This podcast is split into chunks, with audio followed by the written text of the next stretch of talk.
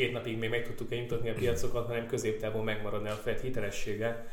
Azért két dolgokkal egyszerre kell ügyeskedniük, ugye egyszer van egy inflációs nyomás, ez mindenki számára egyértelmű és kézzelfogható, és ez nem magyar specifikus, hanem, és nem is Egyesült Államok specifikus adás, hanem az egész globálisan jellemző. A másik pedig az, hogy gyakorlatilag valamit kezdeni kéne az amerikai államadósággal, ami elképesztő mértékeket öltött. Ez itt az Equilor Podcast és a Margin Call című műsor. Maradj velünk és ismerd meg a pénz- és tőkepiacok világát, és ami mögötte van. Köszöntöm a kedves hallgatókat, ez ismét Margin Call, és Török Lajos vagyok vezető elemző, és Varga Zoltán szenyor elemző kollégámmal fogok ma beszélni. Üdvözlöm a kedves hallgatókat! És a téma nem is lehetne más, mint a tegnapi Fed kamat döntő és ahol a várakozásoknak megfelelően 50 bázisponttal emelték az amerikai alapkamatot. Itt azért óriási meglepetés nem történt. Ugye május 5-én kicsivel délután rögzítjük az adást, úgyhogy erre így kell hallgatni, bármi, ami itt elhangzik, ez erre reflektál. Azért a mai nap és a következő napokban biztos, hogy történnek majd még olyan események, ami megbozdítja a piacot. De azon kívül, hogy bejelentették ezt a vártnak megfelelő 50 bázispontot, történt bármi meglepő a tegnapi bejelentések vagy a sajtótájékoztató folyamán? Alapvetően ugye a kamatemelés mérték az, az teljesen megfelelt a várakozásoknak, mi is erre számítottunk egyébként, és a korábbi jegybanki kommunikációk alapján is erre lehetett számítani. Ami egy picit pozitív meglepetés volt, a, a Fed mérlegének a leépítésének ütemét is bejelentették, és sokan arra számítottak, én is személy szerint, hogy ilyen 90-100 milliárd dollárral fogják csökkenteni havonta a mérleget, ami most közel 9000 milliárd dolláros ehhez képest június 1-től csak 47,5 milliárd dollár értékben csökkentik, és csak három hónap után fogják felemelni ezt a mértéket 95 milliárd dollárra. És ahhoz, bocsánat, hozzátenném, hogyha jól tudom, ez még nem eladást jelent, ugye, hanem csak kifuttatást, tehát hogyha ennél több lenne a kifutó például, akkor még ugyanúgy megjelenhetnek vevőként. igen, tehát ez egy ilyen passzív taperingnek hívja a Fed. Ugye arról szól, hogy a lejáró értékpapírok után kapott tőkét már nem fektetik be újra és amennyiben a havi keretösszeg, a csökkentési keretösszeg felett járó értékpapír, akkor azt ugyanúgy befektetik. Egyelőre nem szándékoznak eladóként megjelenni a piacon, és a, a lejárati szerkezet szerint legalább egy évig ilyen ütemű mérlegcsökkentés mellett nem is lesz szükség rá. Ez azt jelenti, hogy ha ez az ütem marad, akkor kevesebb, mint a 10%-át építenénk le gyakorlatilag a következő évben. Azért ez tényleg nem túl agresszív. Így van, hát nyilván teljesen nem fogják leépíteni, azt jelezte is a jegybank, de mindenképpen ez egy, tehát a, a korábbi 2017-es taperinghez képest ez nagyobb mértékű, illetve gyorsabb, nyilván sokkal nagyobb a mérleg mérete is, tehát mindenképpen szükség van erre. Hát az inflációs nyomás is jóval nagyobb, azért azt is tegyük hozzá. Tehát 17-ben még az inflációnak tényleg csak az enyhe jelei mutatkoztak az Egyesült Államokban, amik az enyhe az kicsit talán túlzás, de hogy még csak a jelei mutatkoztak, és nem volt az mostani inflációs nyomás, ugye most már a 70-es évek óta nem látott inflációval találkozunk, akkor pedig mondhatjuk, hogy tényleg csak egy pici túlhevülés jelei voltak. Igen, abszolút, és most ugye a kamatemeléssel és a mérleg leépítéssel duplán próbál beavatkozni a jegybank. Egyébként pozitív reakciók születtek tegnap a, mind a részvénypiacon, mind pedig a dollár is, gyengül, dollár is a gyengülés irányában mutatott, a részvénypiacok pedig felfelé. Ugye ebben pedig Jerome Powellnek volt nagyon nagy szerepe, elég zseniálisan kommunikált a sajtótájékoztatón, és próbálta ugye a monetáris szigorítás pozitívumként eladni, és nagyjából sikerült is neki egyelőre a befektetői reakciók alapján. Mondjuk azért a csütörtök reggeli futures adatok alapján azért már nem ilyen tiszta a kép, itt már ismét piros számokkal találkozhatunk, tehát ideig óráig biztos, hogy fel tudta tornázni a részvényindexeket, de szerintem az igazi nagy kérdés az nem az lesz, hogy most két napig még meg tudtuk-e nyugtatni a piacokat, hanem középtávon megmaradni a Fed hitelessége. Azért két dolgokkal egyszerre kell ügyeskedni, ugye egyszer van egy inflációs nyomás, ez mindenki számára egyértelmű és kézzelfogható, és ez nem magyar specifikus, hanem, és nem is Egyesült Államok specifikus adás, hanem az egész globálisan jellemző. A másik pedig az, hogy gyakorlatilag valamit kezdeni kéne az amerikai államadósággal, ami elképesztő mértékeket öltött. Igen, és ö, egyébként az Európában is nagyon nehéz helyzetet fog szülni, talán a, az Egyesült Államokban egy fokkal mm, szerintem jobb a helyzet, tehát az eurózónában még nehezebb lesz a következő néhány év ebből a szempontból, de, de alapvetően az látszik a, a Fednél, hogy most eléggé eltöked a, a kamatemelés irányába, viszont a, az által említett monetáris ö, hitelességet szerintem már korábban elveszítette, hiszen eléggé, és most már egyre többen gondolják úgy, hogy nagyon megkésett ezzel a kamatemelési ciklussal. Igen, mondjuk azért érdekes hogy mikor tudták volna elkezdeni. Tehát ha visszanézünk arra az utóbbi pár évre, gyakorlatilag alig jöttünk ki a Covid-ból, tehát még igazából mondhatjuk, hogy tavalyi év is félig meddig Covid év volt, azért mindenképpen voltak még lezárások, nem csak Magyarországon, hanem az Egyesült Államokban is, tehát akkor azért nagyon érdekes lett volna, ha elkezdik a szigorítást, és most is azért vannak olyan hangok, hogy nem biztos, hogy jó ötlet ez a szigorítási párja, annak ellenére, hogy bizony itt az infláció, mert pedig azon egyszerű oknál fog, hogy ez egyértelműen kínál itt infláció, és nem keresleti infláció, amivel most találkozunk. Hát én azt gondolom, hogy tavaly ősszel már, már lett volna egy optimális időpont, ugye akkor már sokat beszéltünk, egy podcastot is kezdtettünk róla, hogy a, ugye a Fed azt kommunikált, hogy ez csak átmeneti jellegű lesz az infláció, és nem maradt tartósan. Annyit ismét hozzátennék, hogy hallgassátok korábbi adásainkat is, ha még nem tettétek. Mindenképpen ajánljuk, igen, mert érdemes visszahallgatni még nekünk is sokszor a korábbi adásokat, illetve a véleményünket. Tehát tavaly szeptember-októberben szerintem egy, egy nagyon óvatos kamatemeléssel már el lehetett volna kezdeni, és ak- akkor talán nem lenne szükség ilyen gyors léptékű szigorításra, de, de nincsenek könnyű helyzetben továbbra sem. Egyébként az Egyesült Államokban azért egy fokkal ö,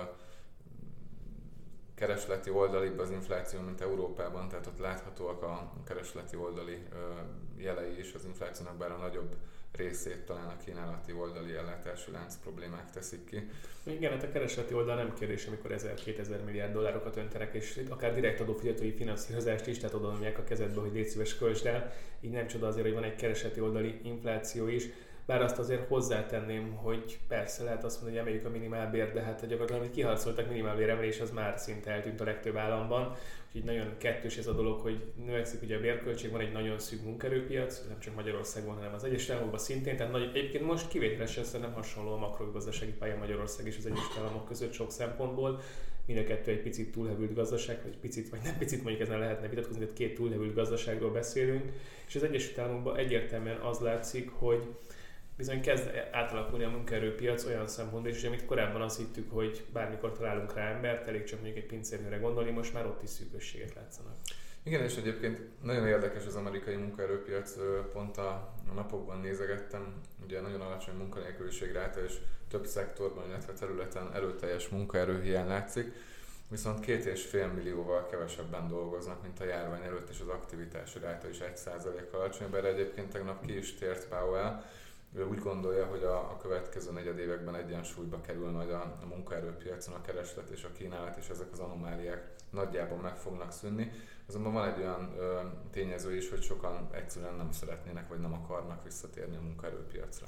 Igen, ez volt a legnagyobb kérdés egyébként szerintem a Covid vírus után a munkaerőpiaci adatokat szemlélve, legalábbis ebben a témakörben, hogy gyakorlatilag azon a dolgozók, akik eltűntek a munkaerőpiacról, tehát nem dolgoznak, vagy nem keresnek aktívan munkát, ők vajon vissza fognak-e valaha térni? Ugye mond, beszéltük, hogy elképesztő pénzszórás volt, tehát lehetett hogy ideig, óráig biztos kitart az a pénz, de előbb-utóbb vissza kell lépni a munkerőpiacra, hogyha valaki nem tudott valami más megélhetést találni. Persze lehet, hogy két és fél millióan a Robin Hoodon folyamatosan kereskednek és abból élnek, vagy esetleg kriptopénzekből annyira megszedték magukat, hogy most már a jaktjukon mulatják az időt, de azért ez valószínűleg, hogy két és fél millió embert érint. Bár jól tudom, a Robin Hoodon több millió számlanyítás történt a Covid alatt. Igen, hát azért nem gondolnám, hogy minden ö, kereskedő Robin Hoodon ebből élne főállásban, de, de mindenképpen érdekes, és erre nagy valószínűséggel a következő negyed évben választ fogunk kapni, de egyelőre tényleg az látszik, hogy nem, nem térnek vissza a munkaerőpiacra ezek a, a korábbi munkavállalók. És szerintem most azon túl, hogy ugye a tegnapi kommunikáció elég jól sikerült Power részéről, azért érdemes picit előre tekinteni a következő hónapokban, milyen folyamatok várhatóak Ugye egyrészt az amerikai hozamokkal most 3% közelében van, hogyha jól láttam a 10 éves állampapírpiaci hozamszint, ebben még akár további jelentős emelkedés is jöhet a folytatódó kamatemelés miatt. Illetve ugye most az árazások alapján 50-50 bázispontok vannak beárazva a következő három kamat döntőülésre, utána pedig, ahogy a jegybankának is említette, ha sikerül az inflációt némileg fékezni, akkor 25-tel fognak emelni, ezzel viszont már 3%-ra emelkedne év végére a kamat. Igen, ő is, hogy viszont erről beszélt pont, hogy ezt a 3%-os egyensúlyi célt szeretnék meg elérni. Mondjuk én nem tudom, hogy hogy jött ki ez a 3%, mitől lenne az egyensúlyi pont egyébként. Hát ha Taylor út nézzük, akkor egyáltalán nem itt kéne lenni, nem jóval magasabban az egyensúlynak, tehát Ugye a Taylor Rule ezt még 70-es években hozták arra, hogy hogyan kéne, mi lenne a semleges kamatszint, tehát ez alapján ugye a gazdasági növekedés veszi figyelembe, illetve az infláció mértékét, és ebből számolja meg az egy, számolja ki az egyensúlyi kamatot, ez alapján jóval-jóval magasabb szinteken alakulnak ki az egyensúly és hát tényleg ezért itt még most mondhatjuk azt, hogy a 3% is gyakorlatilag negatív 4-5%-os reálkamatot jelent, ha nem többet. Igen, ami a legfontosabb kérdés, hogy, hogy mennyire sikerül, vagy sikerül egyáltalán az inflációt visszaszorítani. Ugye most 8,5% volt legutóbb, de hát nyilván az év átlagában ennél valamivel alacsonyabb lesz. Tehát, hogyha sikerülne egy 4-5% közelébe visszaszorítani jövő évben az inflációt, az már egy sikernek lehetne elkönyvelni és valóban jóval magasabb semleges kamatszint adódni. Én azt gondolom, hogy most pont azt torzíthatja, hogy nem teljesen keresleti oldali az infláció talán. Egyébként érdekes, hogy most nagyon sokan beszélnek arról, amikor legutóbb ilyen magas volt az infláció, ami a fejlett piacokon a 70-es éveket jelenti, így a nagy olajválságok után. És persze ott történt egy elképesztő gazdasági szigorítás, ugye főleg monetáris oldalon, ugye Milton Friedman féle csomag, nyilván ugye a Volcker volt igazából ennek a végrehajtója, mint jegybankelnök de hozzá kell tenni, hogy a másik oldalról sokkal kevesebbet beszélnek, és azért aki kicsit a azt tudja, hogy nagyon sokat segített az, hogy elképesztő mennyiségű beruházás történt olaj és gáziparba. Tehát gyakorlatilag az olajár emelkedést részben az is tett, nem csak az, hogy gazdasági visszaesés idéztek elő, erre majd egyébként az adás másik felébe kitérünk, hogy erre mennyi most az esély, hanem elképesztő mennyiségű beruházásokat hajtottak végre, és elkezdtek új olajmezőket keresni, elkezdtek új technológiákat létrehozni, amivel akár ki lehetett hozni mélyebben fekvő olaj, olajkutakat is, vagy olajforrásokat is, és hát ennek most semmilyen jelét nem látjuk, ugye az ESG mindent fölülír.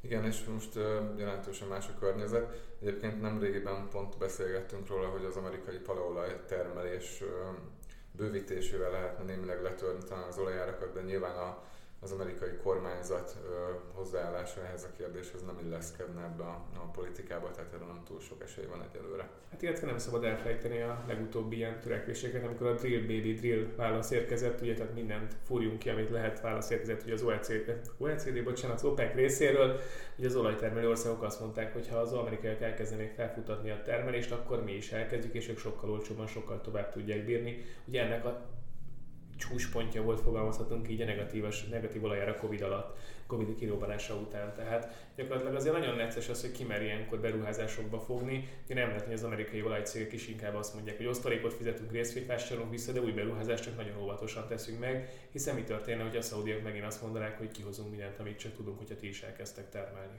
Igen, ez egy nehéz, nehéz kérdés lesz, és nagy valószínűséggel rövid távon nem is lesz rá megoldás. Hát bocsánat, és még annyit hozzátennék, hogy ilyen 2050 meg 2070 meg éppen melyik ország mit mond, de és klímasemlegesség elérése és széndiokszid kibocsátás drasztikus csökkentése, akkor nyilván senki nem mer 30 évet. Ezeknek a megtérése akár 50-100 év is lehet egy nagyobb beruházásnak. 30 éves távon nem biztos, hogy egy racionális gondolkozó belemer vágni. Persze nem tudjuk, hogy valóban mikor fog ez megtörténni a kivezetés ezeknek a kőolajoknak pontosan. Köszönjük szépen az adás első felében beszéltünk az olajkilátásokról, illetve az amerikai jegybank tevékenységéről, és a következő részben pedig a következő negyedévek gazdasági kilátásairól fogunk. Maradj velünk! Ez a Margin Call, az Equilor pénzügyi kibeszélő podcast műsora. Az adás első felében ugye átbeszéltük, hogy mit lépett tegnap a Fed, illetve milyen különböző hatásai lehetnek ennek, illetve egy picit elkezdtük már a második felének a témát is, hogy egy részben infláció, részben pedig persze gazdasági kilátások, hiszen mind a kettő nagyon is aktuális most. Hogy az inflációba belementünk, hogy ez milyen más infláció, mint eddig volt talán, tehát mit jelent az, hogy kínálati infláció, szerintem ebbe érdemes egy kicsit még jobban beleásodni magunkat, hogy mégis hogy is mint alakult, és mikor oldódhat meg esetleg, ha megoldódhat. A másik persze, hogy ez hogy hathat a gazdaságokra. Igen, hát a kínálati infláció kialakulása most két okra vezethető vissza. Egyrészt a 2020-as koronavírus járvány, amire mindenki emlékszik valószínűleg, ugye leálltak az ellátási láncok, illetve jelentős fennakadások keletkeztek benne, és ez még egyébként is most is aktuális sajnos, hiszen Kínában az zero covid politika továbbra is fennáll, és már több gyártó is jelezte, hogy baj van az ellátással, például a szolgáltatási szektor az teljesen összeomlott, de a feldolgozóipar is Kínában eléggé mély repülésbe kezdett, és csak bízni tudunk abban, hogy a következő hónapokban javul a helyzet. De elég csak arra gondolni, hogy Shanghai teljesen lezárták. Tehát az európai szemmel szerintem elképzelhetetlen. Pont ma reggel olvastam egy cikket, illetve hallgattam egy rádióadást, ami erről szólt, valakivel interjút készítettek, ez egy amerikai adás volt, ki éppen Shanghai-ban lakik, és elmesélte, hogy gyakorlatilag senki nem lépett ki az utcára, kizárólag azok az emberek, akik minden nap tesztelik őket, és akik házhoz szállítják ezeket a különböző élelmiszereket, és gyakorlatilag a háztömökbe egy ilyen nagyobb csomagokat össze kell tenni, mert csak akkor hozzák ki, hogyha legalább 50, mondjuk 51 literes szódát rendelnek, akkor hozzák ki nekik, vagy kólát, vagy bármit. és konkrétan minden házban van egy kijelölt ember, aki leadja ezeket a rendeléseket, és össze kell gyűjteni előre, hogy melyik nap miből mennyit szeretnének rendelni, és nem engedik ki őket a háztömbön kívül se. Nyilatkozta, hogy hivatalosan a lakást se hagyhatnák el, de a háztömbben még a szabad a mozgás eddig lehetett eljutni, és tényleg nagyon brutális, és nagyon nagy kérdés, hogy ez valóban van-e értelme, de hát akár van értelme, akár nincs, kínai kommunista párt ezt a taktikát választotta, és ez bizony óriási problémát okoz nem csak nekik, hanem az egész világgazdaságnak. Igen, én is olvastam nagyon érdekes dolgokat, hogy több helyen a, a helyi vezetést már konkrétan annyira ö, túlbuzgóan végezték ezt a karantén előírásokat, hogy már a kormány, tehát a kommunista párt szólt oda, hogy kicsit enyhítsenek az előírásokon. Tehát Túlbuzgó elvtársak megjelentek, és azt mondták, hogy ők mindenképpen szeretnék a Covid érdemrendet kiérdemelni a pártvezetésétől, aztán kiderült, hogy túl dolgozták magukat. Hát nem lehet mindenki ideológiailag elég képzett, azt azért tudjuk már a Tanú című film óta. És a másik az, hogy azért van sajnos egy háború, ami kicsit kevésbé vidám téma, bár a Covid se túl vidám az ember őszinte, de az szomszédban lévő háború is óriási fennakadásokat okoz, illetve hát a legnagyobb kérdés, ami most bejelentették, ez az esetleges olajembargó. Magyarország már jelezte vétóját, elég lesz-e Magyarországban, hogy megakadályozza ezt az európai, hát mondhatjuk azt, hogy félig meddig gazdasági öngyilkosságot? Most nyilván óráról órára változnak a hírek, én most a legújabban azt olvastam, hogy ugye Csehország, Szlovákia is azt mondta, hogy 2025 év végéig szeretnének legalább haladékot, és elvileg, bár ez nem lett kimondva, előfordulhat, hogy akkor Magyarország is támogatná az elképzelést. Nyilván valószínűleg holnap lesz majd egyeztetés ezzel kapcsolatban, és lehet, hogy döntés is születik, de tényleg óráról órára újabb nyilatkozatok jönnek ki, tehát ezzel kapcsolatban még nem tudunk biztosat. Hát annyi biztos, hogy jelentős költséget róna Magyarországra, illetve elsősorban a morra az átállás, ugye ezt már korábban meghatározták. Bocsánat, nem csak költséget, tehát azt viszonylag világosan kommunikálja a MOL, ahol tudja, hogy ez nem csak költségkérdés. Konkrétan fizikailag időben, amit most meghatároztak, ugye a 23 év vége lenne, az lehetetlen lenne, és az ellátásbiztonságot veszélyeztetni. Tehát ezt legfeljebb úgy lehetne elképzelni, hogyha Nyugat-Európa vállalná, hogy Magyarországot, Szlovákiát és Csehországot, esetleg Lengyelországot is egyébként meresleg hozzáteszem, ellátja az ő finomított benzinnel, mert így gyakorlatilag Magyarország és esetleg szinte az egész kelet-közép-európai régió ellátás biztonsága sérülne. Tehát lehet azt mondani a nyugatiaknak, hogy persze nem mi brentet finomítunk, ne, ne vegyünk olasz, oroszoktól olajat, de gyakorlatilag ez a kelet-közép-európa gazdaságát teljes mértékig lenulláznák. Hát gondoljunk bele, hogy olaj nélkül mi történne, árukat nem tudnánk kiszállítani, nem tudnak bejárni dolgozni, nem lehetne közlekedni, nem tudna járni a BKV busz, tehát tényleg egyszerűen megölnék a teljes mértékű gazdaságot, és nyugatról könnyű így belekiabálni, tehát én teljes mértékig értem, hogy Oroszország ellen föl kell lépni, és én is támogatok nagyon sokféle embargókat, illetve felépéseket, de gyakorlatilag ez kelet-közép-európai gazdaságnak a teljes leradírozását jelenteni, úgyhogy a nyugatiak közben minimális áldozatot hoznának, azért mert történt ilyen egyébként az EU történetében a 14-es szankciók után is, így mellesen megjegyzem, tehát gyakorlatilag, ha valamivel ezzel kialakul rögtön a két pólusú Európa. Hát én abban bízom, hogy mire erre sor kerülnek, talán megváltozik a, az orosz politika is. Hát, hogy 25-ig, persze, ha 25-ig időt nyer, életet nyersz, az egyértelmű, de a kérdés az, hogyha valóban ez most a 23-as határidőkről volt még utoljára szó, és a többieknek 22, tehát ja, mellesleg teljesen side note, de kerozin sem elég Európában is dízel se. Tehát nyilván ez is szintén a kreti államokat sújtaná jobban, hiszen a feldolgozott olajat, tehát feldolgozott termékeket is importálunk most Oroszországból. Egyébként mellesleg Ukrajna is importál Oroszországból olajat és feldolgozott termékeket, aminek a napi elszámolása centre pontosan eddig mindig megtörtént. Igen, tehát nem lesz, nem lesz egyszerű ez a kérdés, és mindenképpen óriási bizonytalanságot fog szülni. Nem és lesz... óriási inflációt, bocsánat. Ha már témához visszakanyarodunk. Igen, tehát nyilván az inflációt is felfelé mozdítja, nem beszélve arról, hogy akár élelmezési válságot is okozhat globálisan, hiszen arról is korábban, erről is beszéltünk többször már, hogy mind Oroszország, mind Ukrajna elég komoly gabona exportőr, és az elmaradt termény, illetve az export visszaesése miatt több afrikai országban is már jelezték, hogy élelmezési problémák lehetnek, ebből pedig politikai válságok, akár zavargások, tüntetések. Tehát nagyon, akár újabb menekült hullám, azt is tegyük hozzá. Így van, tehát nagyon, nagyon messzire mutat ez a folyamat, vagy mutathat. És sajnos egyelőre nem látni, hogy a háborút rövid távon legalább egy tűzszünettel le tudnánk zárni. Úgyhogy mindenképpen felfelé mutató kockázatok látszanak mind a két oldalról, tehát mind a, a zero covid politika miatt Kínából, mind pedig a háború miatt Abban bízhatunk némileg, hogy a, az emelkedő kamatok miatt, illetve ugye a jövőre a bázis hatás miatt ez már nem lesz olyan nagy mértékű az infláció, de valószínűleg hosszú időre el kell búcsúznunk a 2-3 százalékos inflációtól Magyarországon mindenképpen. Igen, és akkor ugye megindul az árbér spirál, erről is már többször beszéltünk, de logikus is egyébként, hiszen ki akarna szegényedni, ugyanazért vagy akár tapasztalata, tapasztalata miatt jobb munkáért kevesebb reálértéket kapni, tehát nagyon érdekes kérdés lesz. Ráadásul ugye beszéltünk arról, hogy az egyes tagokban szűk a munkaerőpiac, hát ez Magyarországon is legalább ennyire így van. Így van, és már láthatóak annak a jelei egyébként, hogy az RB spirál be is indult Magyarországon. Mondjuk, hogyha, bocsánat, de az euró ilyen mértékben erősödik a forinthoz képest, akkor nem véletlen, hogy mindenki munkavállaló azt mondja, hogy akár még évközi emelésre is szükség lehet, és az infláció meg a másik oldalán. Igen, tehát ez, ez abszolút érthető. Egyébként az Egyesült Államokban is vannak erre utaló jelek. Tegnap Powell azt mondta, hogy nem lát még egyelőre egy bank ilyen jeleket. Nem ez figyel eléggé. Hát nyilván van egy olyan ö, indoka is ennek a kijelentésnek, hogy ö, mindenképpen a várakozásokat próbálja visszafogni az inflációs várakozások felépülését, további felépülését. Igen. Csak akkor ugye beszéltünk erről, hogy hitelesen még az amerikai jegybank, és a válasz szerintem egyértelműen tényleg így már, hogy nem. Tehát ami tegnap is sajtótekesztén is elhangzott, nagyon jól nézett ki olyan szempontból, hogy a tőzsdét persze, hogy meg tudta tölteni, a részvényindexek felemelkedtek 2-3 százalékokat, de ha az ember a hitelességi oldalról tekinti rá, és vissza fogjuk nézni mondjuk ezt fél év múlva, akkor félek hogy megint ki fogjuk röhögni az egész amerikai jegybankot, jegybanki apparátust. Tehát gyakorlatilag olyan ígéreteket tesznek, ami 98% szerintem, hogy ez kicsit túlzás, de óriási, nagyon valószínűleg, hogy meg fog történni. Soft landing, tehát hogy szépen majd fogunk szállni, nem lesz sem ekkora fölle ingadozás a gazdasági termelésben, vagy magától helyreáll a munkaerőpiac, az emberek nem kérnek több pénzt az infláció miatt, tehát én nem tudom, hogy melyik világban élnek ők.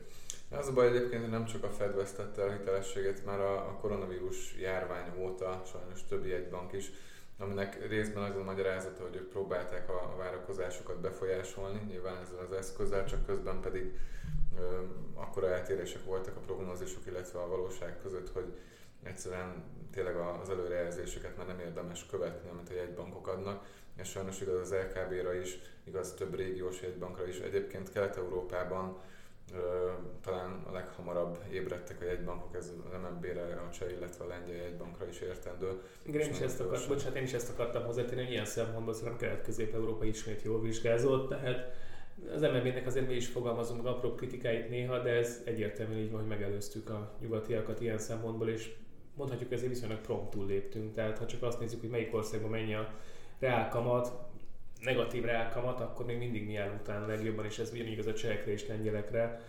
Itt kamatemelési ciklusok vannak, világosan kommunikált lépések. Itt is persze voltak, érzünk, hogy elhibázott lépések, de közel nem akkorák, és közel nem akkora hitelességvesztés, szerintem legalábbis, mondjuk ez a Fed és az LKB részéről kinéz. Hát tavaly év végén még talán 2%-os inflációt prognosztizáltak idénre az eurozóna, vagy 2,1%-ot, vagy valami nagyon nevetséges számot, amikor már akkor lehetett látni hogy itt 4-5 százalék alatt nem tudom, hogy hogy tud alakulni. Aztán persze lehet, hogy nekik ez igazuk, és defláció lesz az év második felébe, de erre még sok jelet nem látok. Egyébként a Fednél is volt egy ilyen előrejelzés, jól emlékszem, még az év elején 2,7-et prognosztizáltak a januári előrejelzésben, vagy a decemberiben, most nem emlékszem pontosan, de, de azt csak most kezdték el emelni, amikor már nyilván mindenki sejtette, hogy akár 5-6% feletti infláció is lesz. Nyilván... 8% fölötti meg készen, hogy infláció van, tehát most 5-6% feletti, persze, amikor 8 és 10% között van, akkor nem 5-6%-os infláció lehet, könyörgöm. Tehát tényleg az, amit művelnek a nyugati jegybankárok, ez egy olyan mértékű szemellenző, amit felraknak, hogy, hogy ebből nehéz lesz azért kijönni, és akkor a nagy probléma az, hogyha a jegybankárok így állnak hozzá, a fiskális visszavágásra nem számíthatunk, a kereseti oldalon nagyon nagyok a kérdések, megoldódhat az inflációs probléma a következő három évben? Szerintem nem fog megoldódni, de nem lesz ekkora probléma, mint most, vagy, vagy amekkorának most gondoljuk, vagy, vagy ami a, a jelenlegi problémát jelenti. Jövőre már, ha sikerül lezárni az orosz-ukrán háborút az idei év valamelyik szakaszában, akkor jövőre némileg mérséklődhet. Persze nagyon sok minden függ attól is, hogy az Oroszország ellen hozott szankciókat milyen mértékben fogják majd visszavonni, vagy vissza fogják egyáltalán vonni, hiszen ez is befolyásolja nagy mértékben az árak alakulását. Ugye a britek korábban jelezték, hogy ha, ha megállapodnának, akkor ők nagyon gyorsan visszavonnák a szankciókat. Nyilván nem 100%-ig, de, de ez már jelentősen visszavethetni az inflációt, illetve lesz egy bázishatás. De, de én azt gondolom, hogy a, a korábbi az elmúlt 3-4 évben tapasztalt inflációs rátáktól hosszú időre el lehet búcsúzni nem csak itthon, hanem globálisan is, és legjobb esetben beállhat egy 3-4 százalékosra globálisan, és itthon pedig egy 5-6-7 százalékosra tartósan, és akkor, akkor azt gondolom, hogy ez optimális. Csak picit az ördögkönyvegyének azért nem mindegy 5 vagy 7 százalék, igazából így hosszú távú pályát nézve sem, mert teljesen más kamatpályák tartoznak a különbözőhöz, illetve hát a legnagyobb kérdés szerintem, tehát nyilván sokat beszélünk az inflációról, néha szerintem egy kicsit túl sokat is, ha az ember őszinte, de hát nyilván miről másról beszélnek egy gazdasági podcastben, de, de a nagy kérdés, hogy a gazdaságra ez hogyan fog hatni, tehát szerintem egyébként, amíg hiába van infláció, amíg van robosztus gazdasági növekedés, addig annyira nem kell aggódni. Nyilván tudom, hogy te egy kicsit más gondolsz erről, de a legnagyobb kérdőjel az, hogy maradhat ez a nagy gazdasági növekedés mellett az inflációs és más kockázati pályák mellett. Igen, én nem vagyok ennyire optimista egyébként, remélem nem nekem lesz igazam. Bocsánat. Uh, nyilván a, ugye a nominál GDP az jobban, jobban fog emelkedni nagyobb mértékben, és abban az esetben, hogyha ezt sikerül fenntartani, akkor még akár kedvező hozadéka is lehet ugye az államadóság elinflálásán keresztül de, de azt gondolom, hogy olyan mértékben meg fog emelkedni mindenhol az álmodóság refinanszírozás költsége, hogy, ezt nagyon nehéz lesz kigazdálkodni. Én főleg az eurózóna gazdasága, gazdasága miatt aggódom, és hát- nyilván az, az hat Magyarország gazdaságára is majd közben. Még az amerikai államodóság is már GDP 130%-a környékén alakul, mondjuk azt tényleg dollárt eddig mindig megvették. Megint lehetne egy külön adás témáját előrevetni, ugye azt, hogy ki mer dollárba megtakarítani, aki egy kicsit se Amerika kompatibilis, ugye erről beszéltünk egy picit, amikor Oroszországnak egy egybe, hát mondhatjuk, hogy lezárolták a dollár tartalékait a Fed által, kíváncsi hogy Kína meddig fog dollárt tartani, illetve más olyan országok, akik esetleg Amerikával összeszólalkozhatnak, de ez egy külön adás témája lesz, majd egyszer már többször beharangoztuk szerintem, de egyszer tényleg meg is fogjuk csinálni ezt az Amerika, mint tartalék deviza szerepköre sérülhet és mikor és hogyan, azon kívül, hogy persze a bitcoin ki fogja szorítani, ez most kicsit vicces volt. E, de az biztos, hogy azért vannak kockázatok, és, és tényleg az a nagy kérdés, hogy, hogy itt két folyamatosan önmagadba harapó kígyónak kell lenni. Ha visszanézünk egy picit az időbe, és mondjuk európai példákat nézünk, hogy hogy lehetett ezeket az adósságokat menedzselni, csődök nélkül csak úgy, hogy leértékelted a devizádat. Most erre az euró nem ad lehetőséget. Igen, és valószínűleg ez lesz az egyik legnagyobb probléma. Bár nagyon sok pozitív hozadéka van nyilván a közös devizának, de vannak negatívak is és ismét előkerülhet majd a ugye, több perifériás országban az adósság szint problémája, akár olasz, görög, talán most a görögök egy kicsit jobb helyzetben vannak. De... Egyáltalán nem, majdnem megint 200 százalék. Hát igen, az adósságpálya szempontjából nem, de talán ugye a növekedésük jobb, mint a görög válság idején. Ja, de, ahhoz képest, igen, mondjuk ez bázishatás kérdése csak. Igen, tehát, de hát vannak azért spanyol, portugál, továbbra is ugye perifériás gazdaságoknál. Igen, ugye elég az olaszra gondolni, tényleg ezt említetted, de hát akkor a gazdaság is, ezt nem nagyon lehet lenyelni és kiköpni sem. Igen, és valószínűleg egy mentőcsomagra lesz majd abban az esetben szükség, hogyha nagyon megemelkednek a hozamok. Megint kimentik ki őket, ez a nagy kérdés, és milyen áron. Tehát azért nagyon érdekes kérdés, hogy Olaszország kimentése azért, Görögország kimentése sem ment, ha az ember őszinte azon hogy a Deutsche Bankot, meg a Commerzbankot, meg a spanyol bankokat, meg a franciákat kihúzták a csőből, nagyon nem történt igazi mentőcsomag, picit úgy nagyon megkapargatja az ember a dolgokat, akkor tényleg a legjobban a német, meg a francia, meg a spanyol bankok jártak, olasz bankok jártak, de Olaszországot nem lehet kimenteni, ez sokkal nagyobb kérdéskör, és Németország meg a Benelux államok nem elég ehhez, már pedig gyakorlatilag ezek a megtakarító államok Európában. Tehát a franciák is legjobb esetben is nem nullások, hanem inkább még rosszabbak, másnál meg nincs pénz. Tehát Amerika nem fog idejönni és kimenteni még egyszer őket és akkor megint visszatérhetünk az Oroszország elleni különböző embargókra, illetve szankciókra, amivel gyakorlatilag ismét lábon lőjük magunkat, ha így folytatjuk. Igen, tehát én ezért is mondtam egyébként, hogy az eurózóna lehet mindenképpen ebből a szempontból izgalmas idézőjelben, tehát aggódhatunk majd érte, valószínűleg nem idén, de, de jövőre ez mindenképpen előkerülhet ez a kérdéskör. Illetve hát, ahogy említetted is, az USA adóssága is elég magas, bár ott Nyilván a növekedés is várhatóan magasabb lesz, mint az eurózónában, illetve hát sokkal nagyobb eszköz, széleskörűbb eszköze van a Fednek adott esetben a finanszírozásra. De én úgy gondolom továbbra is, hogy akár még az LKB esetében is eljöhet ez a pont, akár már a monetáris szigorítási ciklus alatt, hogy valamilyen formában újra állampapírokat kell majd vásárolniuk. Igen, még az egy érdekes kérdés lenne, ha esetleg, én ezért hogy mindig egy nagy határét hiszek, ha valaha elkezdeni az LKB a kamatemelést, nem biztos, hogy valahol meg fog ez történni, legalábbis az elkövetkező 30 évben, de lehet, hogy előbb lesz vége az eurónak, mint hogy az LKB kamatot emelne, de ha elkezdeni a kamatemelést, és egyszerre közben elkezdeni az eszközöket vásárolni, gyakorlatilag az egyikkel harapom a kezemet, a másikkal kiköpöm, vagy nem tudom. Tehát, hogy ez így hogy néz ki, hogy egyszerre leszorítom a hozamokat, másik azt szeretném, hogy egy kicsit emelkedjenek a hozamok, tehát ez így nagyon furán fognak kinézni. Még egy picit akartam arról beszélni, hogy az egyesülalmakra visszakanyarodva, hogy azért nagyon ellaposodott a hozamgörbe, sőt, egyes esetekben akár már azt is láttuk, hogy minimális inverzitás is mutatott. Ez is azért a gazdasági lassulásra utalhat, és arra, hogy nem biztos, hogy a Fed be tudja fejezni a kamatemelési ciklusát, lehet, hogy előbb egy vágási ciklus is beindul közben. Hát, akár ez is elképzelhető, egyébként két napig invertálódott a hozamgörbe. Ugye ez a kettő tíz éves jelent, igen, igen, igen, igen tehát a, a kettő éves ugye magasabb lett, mint a 10 éves hozam két napra április elején. Nyilván ebben nagyon sok minden közre játszott, egyrészt a korábbi eszközvásárlási program, illetve hát a háború hatásai, de ez már általában jelezni szokott egy, egy akár egy közelgő recessziót, tehát az elmúlt 10 alkalommal 7, 7-szer sajnos jól jelzett ez a mutató, de talán még ez nem idén fog eljönni, hanem várhatóan legkorábban jövőre és hát nyilván a, a Fed sem lesz könnyű helyzetben, de én azt gondolom, hogy egyelőre az idei évben még, még tudják majd tartani a kamatemelést, és ahogy a növekedésben komoly problémákat, vagy akár recesszióra utaló jeleket látnak, majd akkor mindenképpen szünetelnek, vagy megállnak, és azt mondják, hogy innentől akkor megint rugalmasan adatvezérelt módon alakítjuk a monetáris politikát. Ami nagyon nehéz lesz, hogy addigra valószínűleg nem fog érdemben, tehát a kellő szintre lecsökkenni az infláció. Hát ezzel fejezzük be mai adásunkat, remélem tetszettünk, és hallgassatok legközelebb is minket, sziasztok! Köszönjük szépen a figyelmet, sziasztok! Ez volt a Margin Call, az Equilor pénzügyi kibeszélő podcast műsora. Ha tetszett az adás, iratkozz fel követőink közé, vagy honlapunkon hírlevelünkre, hogy elsőként értesülhess a legizgalmasabb tőzsdei sztorikról. A műsorban elhangzott információk marketing közleménynek minősülnek, és nem a befektetési elemzés függetlenségének előmozdítását célozza.